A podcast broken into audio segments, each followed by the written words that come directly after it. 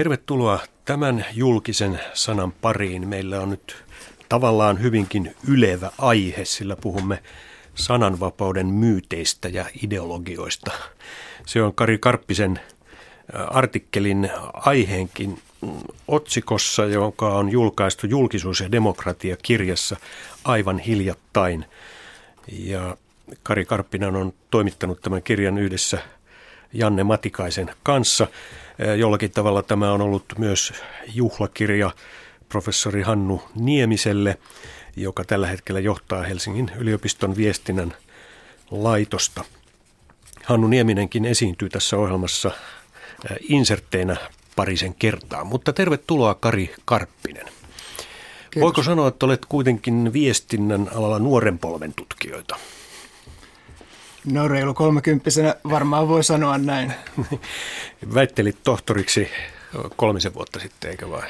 vai no siitä? vajaa pari vuotta sitten. Vajaa pari vuotta, niin vähän liioittelen tuon ajan kulumista. Aihe oli englanninkielinen ja kerro itse se, niin menee varmasti oikein. Eli se käsitteli median moniarvoisuuden eli mediapluralismin käsitettä, sitä mitä se tarkoittaa ja miten sitä on viestintäpoliittisessa keskustelussa käytetty. Mediapluralismi on tässä tapauksessa siis median moniarvoistumista tai moniarvoisuuskehitystä, että näkyykö siellä yhteiskunnan koko kirjo, voisiko näin sanoa? No näin voisi sanoa niin kuin näin demokratian ihanteiden kannalta, että pääsee, miten julkisuudessa pääsee erilaiset äänet näkyviin. Ja pääseekö ne? No ei ikinä varmaan täysin tasa-arvoisesti, että aina on olemassa jonkinlaisia valtarakenteita, jotka määrittää, että toisilla on paremmat mahdollisuudet saada äänensä näkyviin. Kysymys on se, että miten tunnistetaan näitä valtarakenteita ja miten, miten sit pystytään käytännössä avaamaan mahdollisuuksia niille hiljaisemmille tai vaiennetummille ryhmille päästä myös julkisuuteen. No, kuunnellaan lyhyesti Kalevan päätoimittaja Markku Mantilan ikään kuin tämmöisenä johdantoliidinä, kun se sitten tulee se haastatteluohjelman loppupuolella, mutta mitä hän sanoi kiteytettynä tuosta juttusarjasta?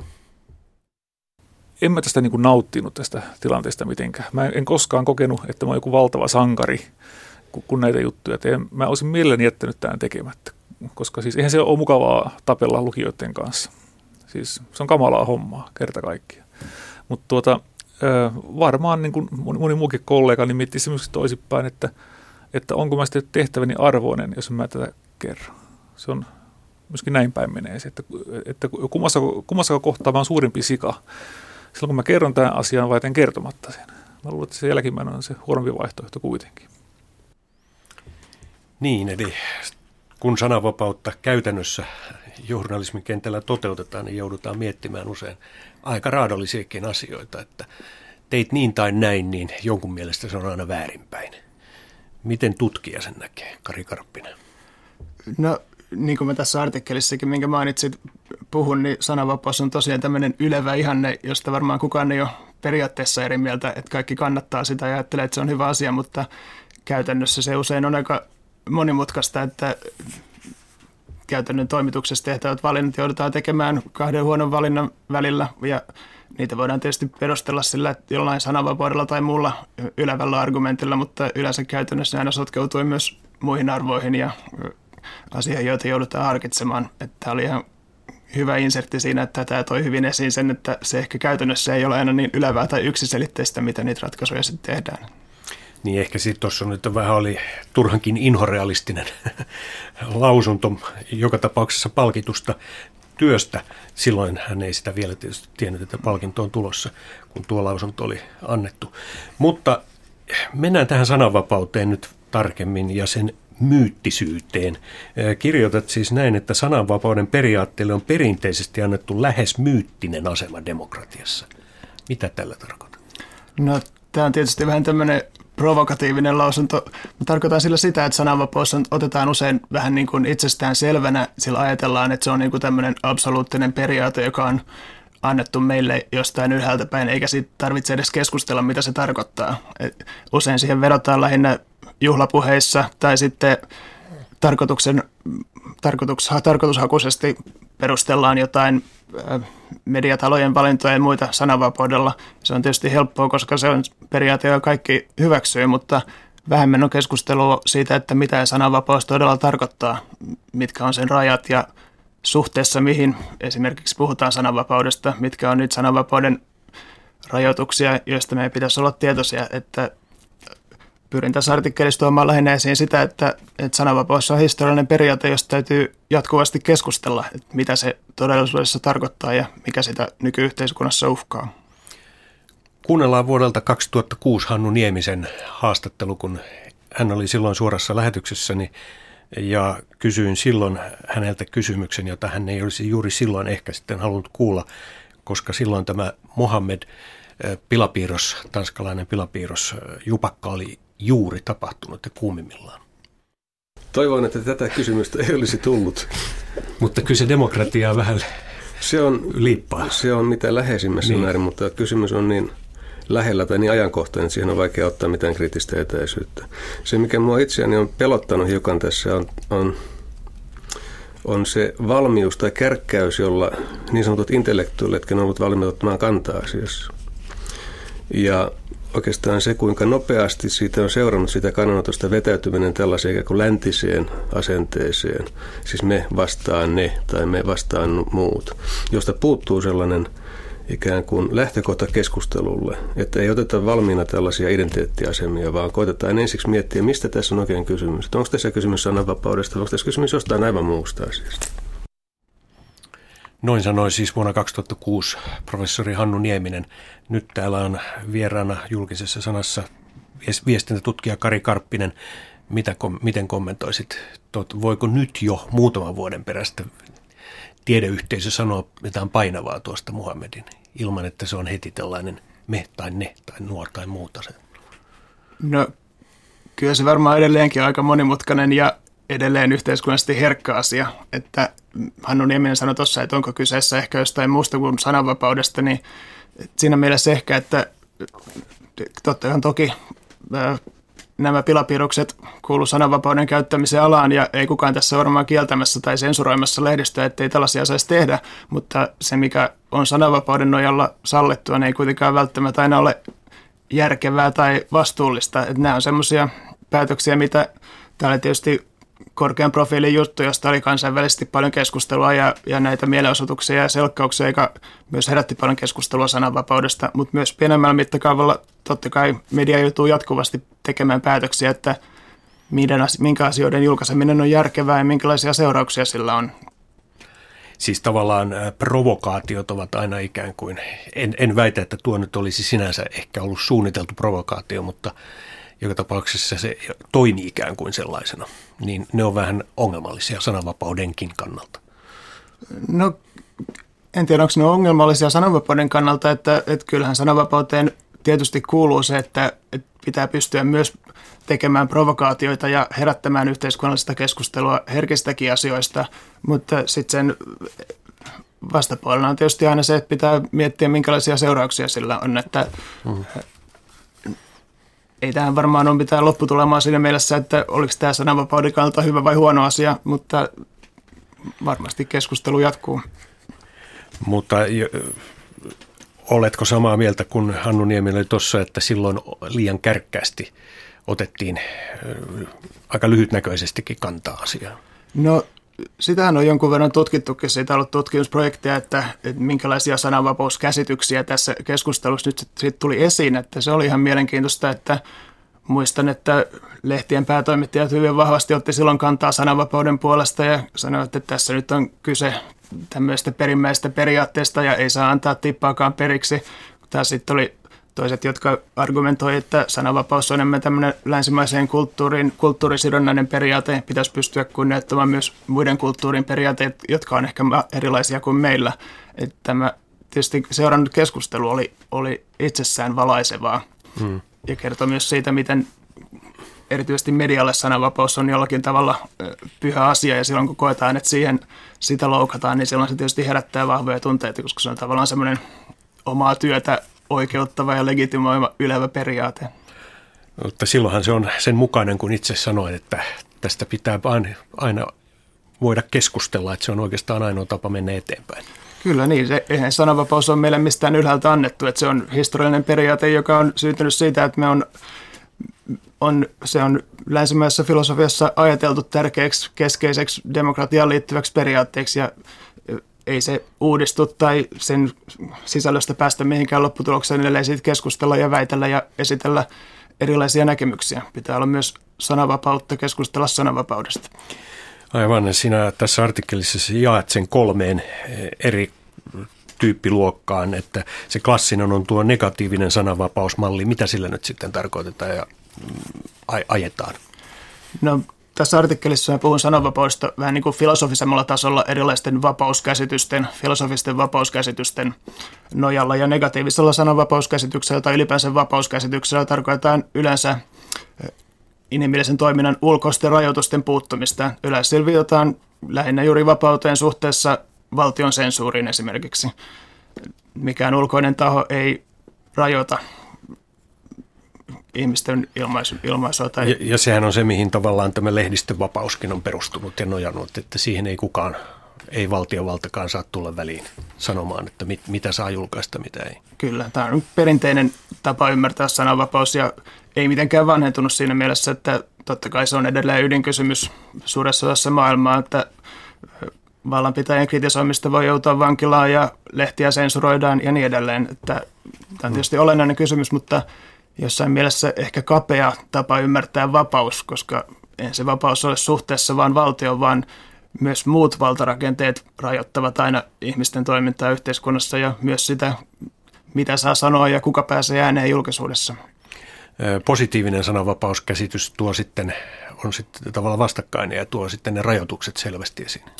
Niin, negatiivinen vapaus voi ajatella, että se on vapaus jostakin, kun taas positiivinen vapaus usein sanotaan, että se on vapautta johonkin. Ajatellaan, että se on enemmän tämmöinen positiivinen ihanne siitä, että kansalaisilla pitäisi olla myös, ei vain periaatteessa, vaan myös tosiasiassa mahdollisuudet osallistua julkiseen keskusteluun, myös saada monipuolisia tietoja ja sitä kautta käyttää sananvapautta. Tällöin ajatellaan, että valtio ei ole vain sananvapauden uhka, vaan myös valtiolla voi olla velvollisuus tai tehtävä turvata kansalaisten mahdollisuudet todellisuudessa käyttää sananvapautta. Esimerkiksi turvata, että kansalaisilla on pääsy moniarvoiseen tietoon ja informaatioon. No se on esimerkiksi se, mistä juuri nyt väitellään, kun yle, yle lakeja uudistetaan ja Ylen rahoitusta, niin tulee kohta eduskuntaan, niin se on tavallaan tämän positiivisen sananvapausmallin mukaan, että turvataan julkiselle laitokselle tietty kyky välittää informaatiota.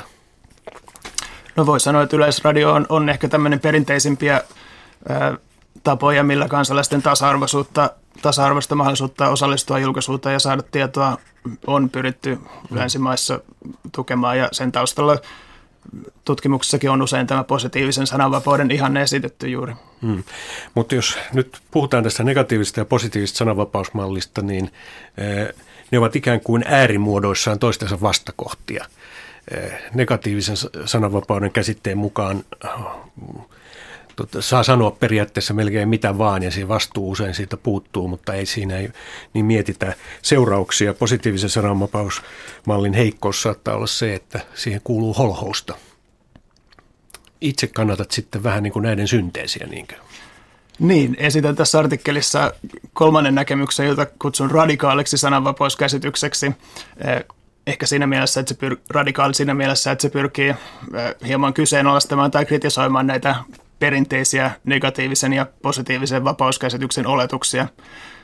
Siinä on ehkä olennaista se, että vapautta ei ajatella niin mustavalkoisesti tai tämmöisenä joko-tai-kysymyksenä, vaan enemmän suhteessa aina erilaisiin valtasuhteisiin. Vapaus ei ajatella silloin mitään niin kuin ihanteena, joka voi täydellisesti toteutua, vaan enemmänkin semmoisena tavoiteltavana tilana, jota aina rajoittaa, jonkunlaiset ra- inhimillistä toimintaa rajoittaa aina jotkut tekijät. Ei vaan ö, valtion asettamat rajoitukset, vaan myös rahanvalta ja taloudelliset valtasuhteet tai kulttuuriset normit tai käytännöt, se mitä on soveliasta sanoa tai se mitä uskaltaa sanoa. Ja olennaista silloin on tehdä näkyväksi kaikkia näitä erilaisia valtasuhteita, jotka rajoittaa sitä, mitä saa sanoa ja minkälaisia näkemyksiä yhteiskunnassa tulee esiin. Tämä tavallaan laajentaa sananvapautta tämmöiseksi äh, ihanteeksi, jota voidaan aina tavoitella paremmin ja paremmin, mutta joka ei varmaan missään yhteiskunnassa ikinä toteudu mitenkään puhtaana tai täydellisenä. No annetaan sanavuoro taas Hannu Niemiselle. Tämänkin hän sanoi silloin vuonna kaksituhattakuusi, kun hän oli Julkisessa sanassa. Kuunnellaan, mitä hän sanoo moniarvoisuudesta. Mä luulen, että siinä on se havainto, johon alussa jossakin vaiheessa viitattiin, että tämä nykyinen, siis meidän pääkritiikki siinä kirjassa kohdistuu siihen, että tämä suomalainen mediakenttä ei juurikaan edistä ja kannata moniarvoista keskustelua ja dialogisuutta erilaisten näkemysten ja, ja tota, maailman käsitysten välillä, vaan se on aika lailla tällaista eliittien puhelua kansalaisten muodostamaan näyttämön tai katsomon edessä. Ja se meidän yritys tuossa rakentaa tätä julkisen palvelun uudenlaista visiota tähtää siihen, että ne erilaiset kansalaisryhmät, mitä tahansa he edustaakin ja millä tavalla edustaa, että he voisivat tulla mukaan sinne siihen ikään kuin näyttämölle. Että poliitikot ja päättäjät asettaisiin tämmöiseen dialogiseen suhteeseen ja että medialla pitää olla siinä se keskeinen rooli. Tämä on tavallaan se visio. Hmm. Niin, onko nyt viidessä tai kuudessa vuodessa tai seitsemässä vuodessa tuon haastattelun jälkeen tapahtunut mitään, Kari Karppinen, mitä sanoisit? Onko media haastanut päättäjät näyttämölle? No, tässä on aika monet poliittiset rakenteet rytisseet sen jälkeen. On varmaan osaltaan ja voidaan nostaa hyvin esimerkkejä, missä tätä on tapahtunut ja vaalirahakohut ja muut voidaan tietysti nostaa jonkunlaiseksi sananvapauden voitoiksi tai muuksi, mutta en mä tuosta Hannu Niemisen pääviestistä mitenkään eri mieltä kyllä ole, että kyllä voi edelleen kritisoida suomalaista mediaa siitä, että e, kyllä se jollakin tavalla heijastaa tämmöistä konsensuskulttuuria. Suome, suomalainen media on, on kuitenkin aika keskittynyt, sekä taloudellisesti mediaomistus on, on melko keskittynyt, mutta myös ehkä henkisesti siinä mielessä, että ollaan jollakin tavalla kuitenkin kiinni tämmöisessä perinteisessä konsensukseen, konsensukseen perustuvassa poliittisessa kulttuurissa. Kyllä ne valtiovarainministeriön virkamiehet edelleen aika paljon saa määritellä sitä agendaa, eikä siellä välttämättä tullut hirveästi eri, eri, erilaisia näkemyksiä, jotka kohtaisivat. Tämä on tietysti vähän näkökulmakysymys, että totta kai mediassa on monenlaisia toimijoita ja kyllähän siellä pääsee monenlaiset näkemykset ääneen, mutta kriittisestä näkökulmasta varmaan edelleen rohkeampaa ja, ja moniarvoisempaa keskustelua kyllä tarvittaisiin. No, kun tutkit väitöskirjassasi tätä moniarvoisuutta julkisuudessa niin, ja mediassa, niin onko nyt sitten nämä uudet välineet, internet ja sen myötä tulleet sosiaalisen median välineet, niin onko ne muuttaneet millään tavalla tätä julkisen keskustelun sfääriä? Ovathan ne muuttaneet jollakin tavalla, se on ihan selvä asia, mutta usein ehkä vähän liioitellaankin sitä, ajatellaan, että moniarvois, julkisuuden tai median moniarvoisuudessa ja monipuolisuudessa on kyse siitä, että on paljon erilaisia välineitä tai että ihmisillä on paljon valinnanvaraa. Ja siinä mielessä julkisuusmedia on monipuolistunut hurjasti, että on paljon enemmän kanavia, erilaisia välineitä, erilaisia ilmaisutapoja tarjolla, mutta jos ajatellaan sitten laajemmin valtarakenteiden näkökulmasta, että kenellä on pääsy julkisuuteen ja miten erilaiset äänet kohtaavat julkisuudessa, niin, niin täytyy sanoa, että joo, kyllä jollakin tavalla tietysti internetin tuleminen ja sen antamat mahdollisuudet on ehkä antanut kansalaisille uudenlaisia mahdollisuuksia haastaa median ammattilaisia, tuoda uudenlaisia asioita julkisuuden agendalle, mutta toisaalta kyllä ne perinteiset valtarakenteet siellä verkossakin on olemassa, ettei se internet mikään vapauden valtakunta ole, että siellä kaikki on tasa-arvoisia, vaan kyllä sielläkin toisilla on paremmat resurssit tuoda esiin näkemyksiä kuin toisilla. Raha vaikuttaa siellä, myös valtio yrittää internetissä rajoittaa, Suomessakin on erilaisia tämmöisiä estotoimenpiteitä tai sivustojen suodatustoimenpiteitä käynnissä ja nämä niin kuin perinteiset valtion, taloudelliseen valtaan, kulttuurisiin normeihin liittyvät rajoitteet on olemassa siellä verkossakin, ettei se mikään ratkaisu ole, mutta toki, toki se on muuttanut julkisuuden kenttää paljon. Mutta se on myös aiheuttanut tätä, mistä Hannu Nieminen puhui kaksituhattakuusi. Termi, jota, jota siihen voisi vois soveltaa, koskee kulttuurista syrjäytymistä. Ei niinkään vain sitä, että, että osa kansalaisista on syrjäytynyt sosiaalisesti, että he, heillä on, on taloudellisia vaikeuksia tai he eivät pysty käyttämään kaikkia palveluja tehokkaasti hyväkseen tai poliittisesti syrjäytyneitä, että eivät osaa tai kykene vaikuttamaan omaan elämäänsä, vaan he ovat myös kulttuurisesti syrjäytyneitä. Toisaalta heiltä puuttuu sellaisia taitoja, kykyjä, koulutukseen liittyviä valmiuksia, jotka tekisivät heistä täysvaltaisia kansalaisia, antaisi heille ikään kuin mahdollisuuden toimia ihan, ihan niin kuin tämän valtaväestön, jos niin sanotaan, tavoin tässä tota, varsin teknistyvässä yhteiskunnassa. Ja erilaisten tutkimusten pohjalta olen rohjennut esittää sellaisen tulkinnan, että jopa viidesosa nuorisosta, ja nyt tämä tarkoittaa, nuoriso tarkoittaa viidestätoista johonkin kaksikymmentäneljävuotiaista, on tällaisessa kulttuurisen syrjäytymisen joko vaarassa tai tilassa. Eli heillä ei ole ihan samanlaisia mahdollisuuksia osallistua tai kykyjä tai, tai valmiuksia osallistua. Eli kyse ei ole siis vain iäkkäämmän väestön osan putoamisesta tästä informaatioyhteiskunnan rattaista. Ei ollenkaan. Mm. Tukijärjestelmät on olemassa kyllä, mutta tukijärjestelmät ei, anteeksi, ei ikään kuin oikein tehokkaasti ulotu juuri sinne, missä on tämä sosialisaatio tai viimeistä tämä, jossa nuoret on kaikkein ikään kuin haavoittuvimpia tässä tota, kasvamessa yhteiskuntaan. Näin sanoi professori Hannu Nieminen vuonna kaksituhattakuusi ja nyt sitten vuonna kaksituhattakaksitoista tässä, kun teimme Kari Karppisen kanssa tätä haastattelua, niin mitä sanot noin kolmikymppisenä viestintätutkijana, että ovatko nuoret osittain vaaravyöhykkeessä putoamassa, kun ajatellaan, että nuoret omaksuu tästä vaan nuo uudet informaatiovempeleet?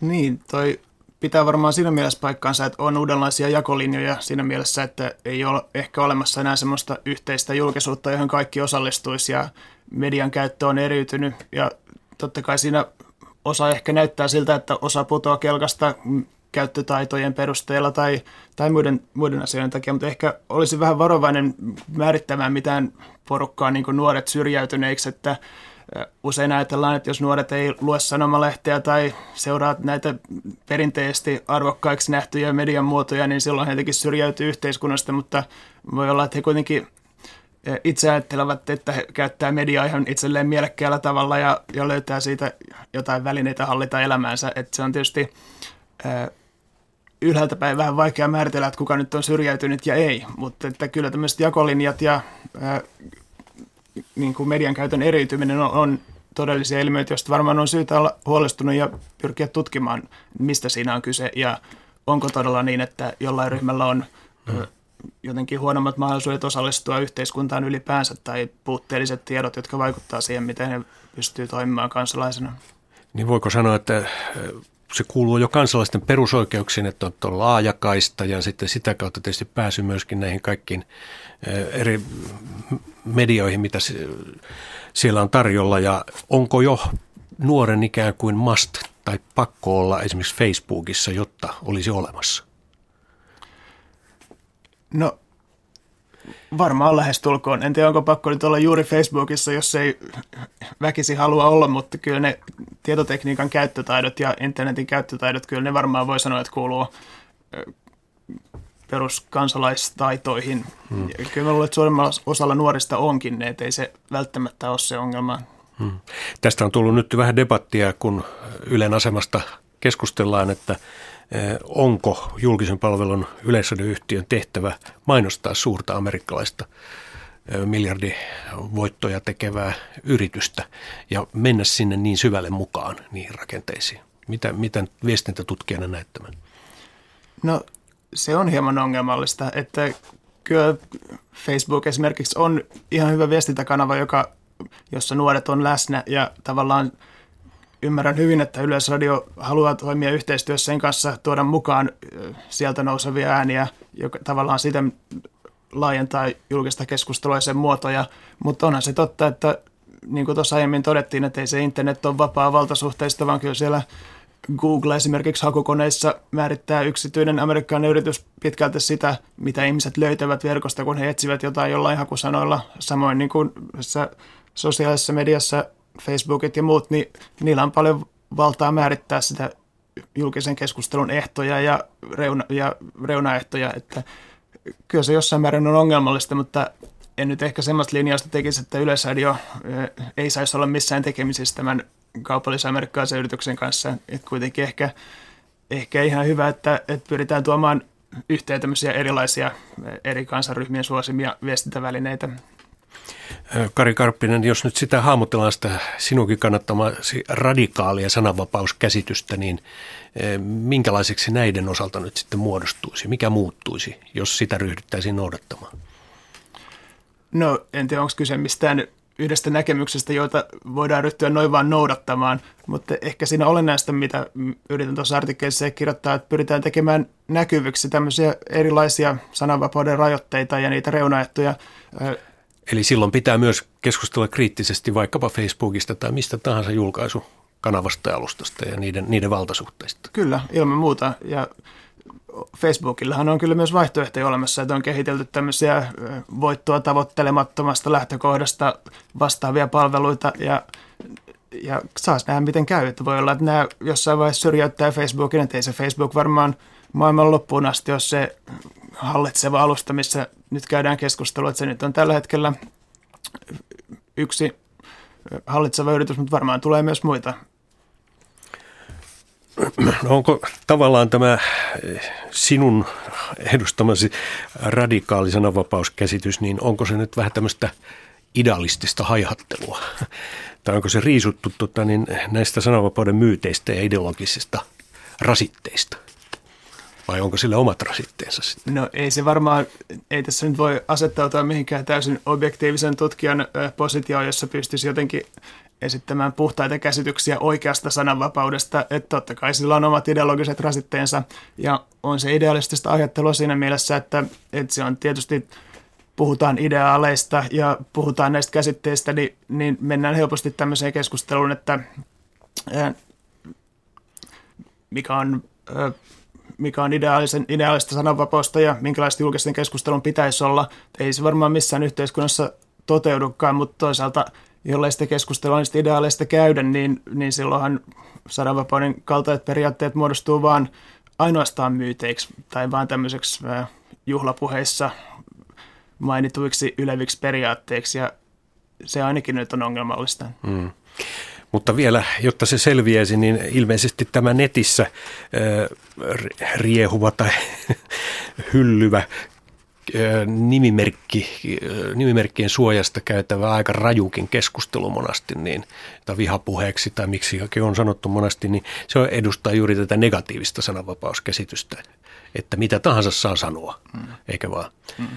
Ja sitten taas tämä positiivista sananvapauskäsitystä, tämä, että kun valtiot ja hallitukset tai ministeriöt pistävät pystyyn omia saitteja ja sanovat, että keskustelkaa täällä ja antavat ehdot sille, niin se on vähän tällaista holhoavaa, se on positiivista sananvapauskäsitystä. Ja sinun linjasi kulkee sitten jossain näiden yhdistelmässä radikaalisti. No ehkä tässä tapauksessa ei voi sanoa, että nämä olisivat vaihtoehdot toiselle, että tämä esitys, että internetissä ei saisi keskustella nimimerkeillä, niin se nyt on varmaan mahdoton toteuttaa, että kiellettäisiin kokonaan nimetön keskustelu siellä, että kuitenkin internet ei ole mikään yksi alusta, vaan siellä on monenlaisia foorumeita ja kyllä se kuuluu sananvapauteen, että siellä on myös niitä nimettömiä, mutta se ei estä sitä, etteikö mediatalot tai julkinen hallinto voi perustaa sellaisia foorumeita, joissa ihmiset keskustelee omalla nimellään ja näitä foorumeja on monenlaisia ja kaikenlaisia tarvitaan, se on ehkä sitä moniarvoisuutta. Kari Karppinen, kiitoksia tästä. Toivottavasti onnistumme vähän avaamaan tätä sananvapauden käsitettä. Nyt mennään sitten käytännön toimintaan. Anna-Liisa Haavikko haastattelee Kalevan päätoimittaja Markku Mantilaa ja tämähän jo palkittiin journalistisena tekona nämä Kalevan kirjoitussarjat lestadiolaisten pedofilia-asioista. Kalevan päätoimittaja Markku Mantila. Onko jotakin sellaista asiaa, mitä et suostuisi lehdessä kertomaan? Ainakaan nyt yhtäkkiä ei tule mieleen mitään semmoista.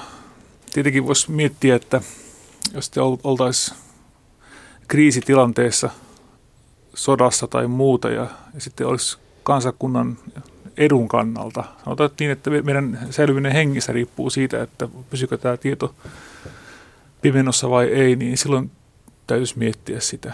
Mutta noin muuten niin lehti tai mikä tahansa media, niin on sitä varten, että se tuo asioita julki, jolloin tota, on, on vaikea miettiä oikein, että mikä voisi olla aihe, joka liittyy ihmisen toimintaan, josta ei voisi kertoa. Sanoit tässä, että jos olisi joku, joka olisi kansakuntaa uhkaava, me muistamme, kun oli Y Y A politiikka ja Neuvostoliitto, niin meillä oli paljon asioita, joista ei saanut kertoa, mutta Kalevan päätoimittajana tällä hetkellä olet sitä mieltä, että tällaisia asioita ei nyt ole. Ei, ei ole. Ja sehän oli, oli oikeastaan surullista tämä Y A Suomi. Ää, ei ollut mitään syytä tämmöisiin itsesensuuriin. Ja, ja oikeastaan saattelee vielä uudemman kerran, kerran, niin kyllähän se, että, että Urho Kekkosen kausi oli niin pitkä, johtui siitä, että media oli niin hampaaton silloin. Tai ei uskaltanut nostaa esille asioita. Ja, ja se, että meille valittiin valtionpäämies ilman vaaleja kerran, niin sehän on suorastaan häpeä. Ja siitä kantaa media osan vastuuta. Päätoimittajana olet joutunut miettimään, miten paljon voi jostakin yhteisöstä kertoa ja siitä, mitä siellä yhteisössä tapahtuu. Helsingin Sanomat julkaisi jutun, jossa kerrottiin alaikäisen lapsen hyväksikäytöstä. Ja siinä kerrottiin, että kyseessä on lestadiolainen henkilö. Markku Mantila, miten Kalevassa reagoitiin tähän juttuun? Meille tuli vinkki toimitukseen aiheesta. Ja silloin vuorossa olleet esimiehet ja toimittajat tai toimitus niin arvioi, että tämä ei ole nyt semmoinen aihe, jonka tartutaan. Se oli jollakin tavalla kai epäuskottava. Mä en usko, että siinä oli mistään muusta kysymys. Siinä ei tartuttu. Ja tämä vinkittäjä mulle kerrotun mukaan sitten otti yhteyttä Hesariin, joka sitten hoksasi sen, sen uutisen. Ja, ja täytyy sen tässä todeta ihan, ihan niin kuin aidosti, että, että Helsingin Sanomat siinä kohtaa oli terävämpi kuin, kuin Kaleva. Ja hoksasi tämän asian ja teki sitä uutisen. Ja tot, sit, sitten mekin tartuttiin aiheeseen ja, ja, ja kerrottiin, mistä oli kysymys. Siinä oli, oli muistaakseni sillä tavalla, että, että siis syyt, luettiin syyte Espoossa lestadiolaisvaikuttajalle. Se oli jonkun, jonkun paikallisen yhdistyksen, rauhanyhdistyksen puheenjohtaja. Ja sitten tämä syyte johti myöhemmin tuomioon, joka oli neljä vuotta vankeutta, jos oikein muistan. Nyt kai se on hovissa tämä asia käsiteltävä. Pelottiko se, että se olisi ollut teidän levikkialueella liian kuuma asia? Öö, joo, varmaan näinkin on, mutta tuota, me ollaan käyty keskustelua näistä, öö, näistä uskonnollisista yhteisöistä ja, ja, ja ollaan tultu siihen tulokseen, että asiat kerrotaan niin kuin ne on ja, ja, ja ihan siitä riippumatta, että, että onko kyseessä lestadiolainen tai ei-lestadiolainen tai joku muu herätysliike. Silloin kun uutiskriteerit täyttyy, niin juttu kerrotaan. Pääasia on se, että se on totta. Se on jollakin tavalla relevantti ja, ja tuota, kun, kun kaikki faktat pitää paikkansa, niin silloinhan on vahvoilla aina. Ja tietenkin on niin, että siis, jos katselee taaksepäin, niin, niin, niin ei tämmöisiä uutisia ole tehty aikaisemmin lestadiolaisista. Ja miksi ei ole tehty, en mä siinä osaa sanoa mitään pätevää selitystä. Mä luulen, että mukana on paljon sattumaa, että ne nyt vaan sitten sattuu tulevaan pintaan sinä aikana, kun mä oon päätoimittajana ollut. Mutta tässähän oli taustalla myös Johanna Hurtigin tutkimus siitä, että mitä siellä yhteisössä oli tapahtunut ja siellä oli hyväksikäyttöä ja niitä tapauksia oli paljon. Mitä te teitte? Kerrottiin ne asiat suurin piirtein niin kuin ne oli kerrottu Hesarissa ja se ruvettiin seuraamaan vähän tätä, että mitä siellä tapahtuu. Kun jo sen jutun jälkeen tuli jonkun verran yhteydenottoja ja, ja sitten vähän lisää vinkkejäkin vielä. Mutta oleellista oli se, että nämä, nämä ensimmäiset jutut muistaakseni ajoittu maaliskuulle. Ja sitten tuota, tämä, tämä Johanna Hurtigin selvitys oli niillä ajoilla kanssa. Ja sitten tuota, S R K, Suomen rauhanyhdistysten keskusyhdistys, aloitti oman, oman selvityksensä, joka julkistettiin huhtikuun alussa. Niin kaikki nämä niin kuin toi uutta tietoa asiasta. Mutta tässä kohtaa oleellista on se, että siis tämä meidän muuttunut linja, että me myöskin tartuttiin näihin aiheisiin, oli kai sitten jollakin tavalla levinnyt, koska tuota, mulle soitti yksi vinkittäjä, joka oli ollut mukana jollakin tavalla laatimassa tätä S R K-selvitystä. Ja sanoi, että siis äh, kertokaa siitä etukäteen niin paljon kuin voitte, koska hän pelkää, että muussa tapauksessa se info, joka tässä selvityksessä pidetään, niin siellä lakastaa maton alle asioita. Ja, ja tämä vinkittäjä itse siis kuului liikkeeseen. Hän halusi, että nyt nämä asiat perataan läpi kunnolla ja sillä Kalevassa tehdään hommanen on nyt kertoa tämä ulos. Siis te saitte sieltä yhteisöstä tietoa, yhteisö halusi varmistaa, että asiasta tulee julkis, julkinen. Tavallaan mediaa käytettiin tässä hyväksi. Kyllä, kyllä joo. Ja, ja näinhän se oli, todella. Ja me saatiin sitten tuota, Johanna Hurtigilta pitkä haastattelu aiheesta. Ja siinä käytettiin muuta, muitakin lähteitä. Ja se juttu julkaistiin sinä aamuna, kun tämä tiedotustilaisuus oli. Ja, ja siinä tiedotustilaisuudessahan sitten S R K:n johto myönsi, että liikkeen sisällä on pedofiliaa. Ja niitä tapauksia oli seitsemänkymmentä–sata arvioitiin tapahtuneen useamman vuosikymmenen aikana.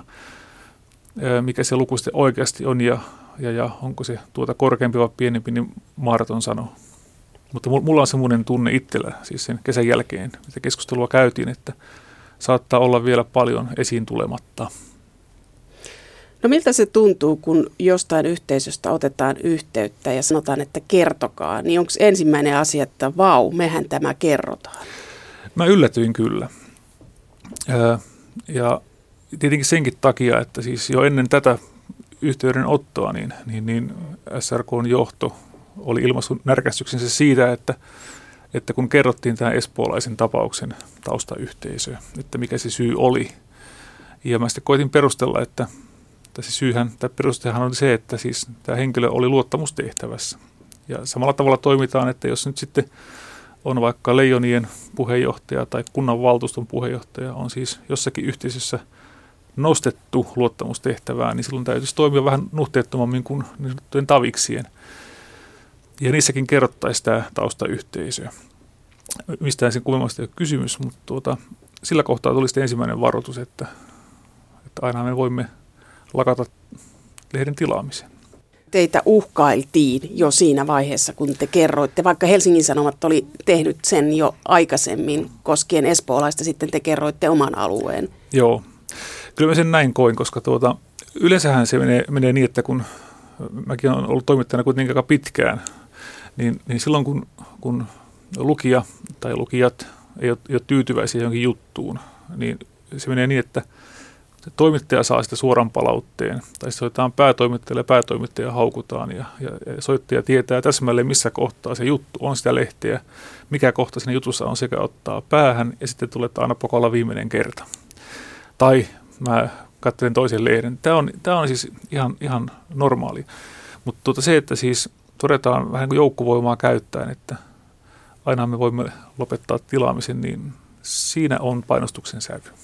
Mites sitten näiden juttujen tekijä? Oliko teillä samat ihmiset tekemässä näitä juttuja tästä lestadiolaisesta pedofiiliasta? Joo. Meillä oli äh, lähinnä yksi toimittaja, joka on rikos- ja oikeusasioihin perehtynyt syvällisemmin näitä asioita penko. Ja sitten kesällä, tietysti kun oli sitten kesätoimittaja paikalla, niin yhden tai kaksi juttua teki sitten kesätoimittaja. Mutta siis mä, mä kyllä seurasin hyvin tarkkaan näitä. Et mä, me käytiin keskustelu juttujen, juttujen tekemisen aikana sitä ideasta, lähteistä. Monen kertaan vertailtiin ristiin ja, ja varmistettiin, että pitäähän tämä varmasti paikkansa. Ja, ja kun todettiin, että tämä pitää paikkansa, niin sitten niitä julkaistiin. Mä voin sanoa sen, että ää, en mä nyt halua tässä niin kuin luoda mitään tämmöistä sankarikuvaa. Kyllä mä, mä hirvittiin, kun mä näin sen ensimmäisen kerran sen jutun, joka meillä julkaistiin tuossa ennen juhannusta tästä isois, isoisästä, joka oli käyttänyt hyväkseen paitsi omia, niin myöskin lastensa lapsia. Ja mä to, toivoin, että kun sitä tarkisteltiin, että tämä ei pitäisi paikkaansa, koska mä tiesin kyllä, mikä ryöppy sitä tulee, mutta kun, kun, kun se juttu osoittautui pitäväksi, niin sitten se julkaistiin näyttävästi. Tuliko sellainen olo, että vedät jarrut päälle, et halua tällaista nähdä? Öö, Mä valehtelisin, jos mä väit, sanoisin, että, että en.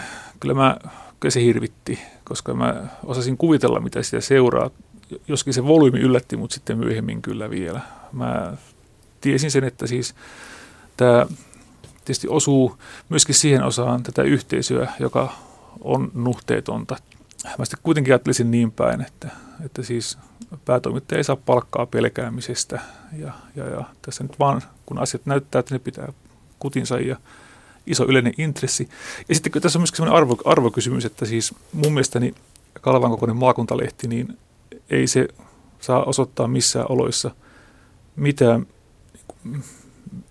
myönteistä suhtautumista pedofiliaa kohtaan. Ja sitten se, että jos nämä jutut, vaikka nyt yksikin esty tämmöinen teko, niin hyvä, tai joku sai apua, joka, joka oli ollut tämän hyväksikäytön uhrina. Ja sitten vielä se, että siis mistä tämä nyt sitten nousi tämä tilausten peruutus, niin öö, mä luulen, että siis, enkä vaan luule, vaan mä oon sitä vakuuttunut, että siis se pääkirjoitus, joka me sitten julkaistiin heinäkuun, mikähän päivä sitten oli. Siis tässä tapahtui niin, että ensin tuli Helsingin Sanomien juttu, Joo. sitten te teitte lisää juttuja, ja sit... sitten tuli Suviseurat, Just. ja siellä oli tiedotustilaisuus, Aivan. jossa parjattiin mediaa. Mm-hmm. Joo, näin, näin se meni, eli siis huhtikuussa vielä äh, S R K-johto otti hyvin rakentavan otteen, että nyt tämä tutkitaan, tämä, tämä ilmiö, ja, ja, ja tota, katsotaan, mistä on kysymys. No sitten kun päästiin Suviseuroihin, niin ääni oli muuttunut. Media, Kalevan mukaan lukien, sai aika kovasti satikutia. Ja, ja, ja siellä paikalla ollut toimittajat kertoivat, että kyse oli vähän siitä, että siellä a, niin kuin oli ajattelua, että pitäisikö Kalevaa jollakin tavalla saattaa edes vastuuseen siitä, että se lietsoo niin kuin massoja yhtä kansanosaa kohtaan. Ja silloin vuorossa ollut pääkirjoitustoimittaja teki ihan oikein. Mä luin sen pääkirjoituksen, niin kun se julkaistiin. Siis mulla on vastuu siitäkin. Ja, ja arvosteli tämän liikkeen toimia aika reippaasti. Ja katsoi, että tämä ei ole ihan oikein. Ja äh, kun mä näin sen pääkirjoituksen, niin mä tiesin, että tästä tulee möykkä. Äh, en tosi, tosin osannut arvata sen volyymiä. Mutta mä ajattelin sen perusteeksi sille julkaisulle sen, että niin nyt tämä myrkkypilleri on nieltävä, että tä, nyt tämä julkaistaan. Ja tämän jälkeen ei pitäisi kenenkään luulla lukijakunnassa, että meillä on kevyempi suhtautuminen johonkin lukijakunnan osaan kuin toiseen tämmöisissä asioissa. Että tämä oli niin kuin se peruste ja, ja, ja sillä se julkaistiin. Ja itse, itse asiassa tänä päivänä vielä mä puolustan sitä pääkirjoitusta, että se oli, se oli paikallaan. Se naulasi Kalevan kannan kirkkaasti. Teitä syytettiin siis siitä, että te olitte leimannut lestadiolaisen yhteisön, mutta olisiko tätä juttua voinut jättää sillä tavalla, että ei olisi kertonut, mistä yhteisöstä on kyse? No tuo on hyvä kysymys. Ja, ja, ja kieltämättä, kun ollaan jälkeenpäin käyty keskustelua tästä tapauksesta, niin, niin, niin ollaan pohdittu sitä, että, että oliko se niin kuin tarpeen joka kerta. Mutta tuota, lopputulos on se, että kyllä. Ja, ja syy on juuri tämä, että me tiedetään tänäkin päivänä tapauksia, jossa lestadiolaisyhteisöön kuuluva henkilö on, on syytteessä tai saanut tuomion ö, lasten hyväksikäyttämisestä, mutta tätä yhteisöä ei ole mainittu, koska tällä henkilöllä ei ole luottamusasemaa siinä, siinä liikkeessä. Ja näitä on muitakin tietenkin, M- mutta jos sillä, vaikka olisi ollut kyseessä kuka tahansa, jolla on luottamusasemaa, niin tämä tausta olisi kerrottu. Et siis siitä on kysymys. Näin totesi Kalevan päätoimittaja Markku Mantila Anna-Liisa Haavikon haastattelussa. Tämä oli lyhennetty viime joulukuulta, koska Kaleva sai nyt sitten suuren journalistipalkinnon journalistisesta teosta vuonna kaksituhattayksitoista. Mutta näitä sananvapauskysymyksiä voi käsitellä Yle Radio yksi sivuilla yle radio yksi piste fi kautta julkinen sana. Sinne voi kommentoida, minkälainen on sananvapauden tila Suomessa tällä hetkellä. Kiitos seurasta.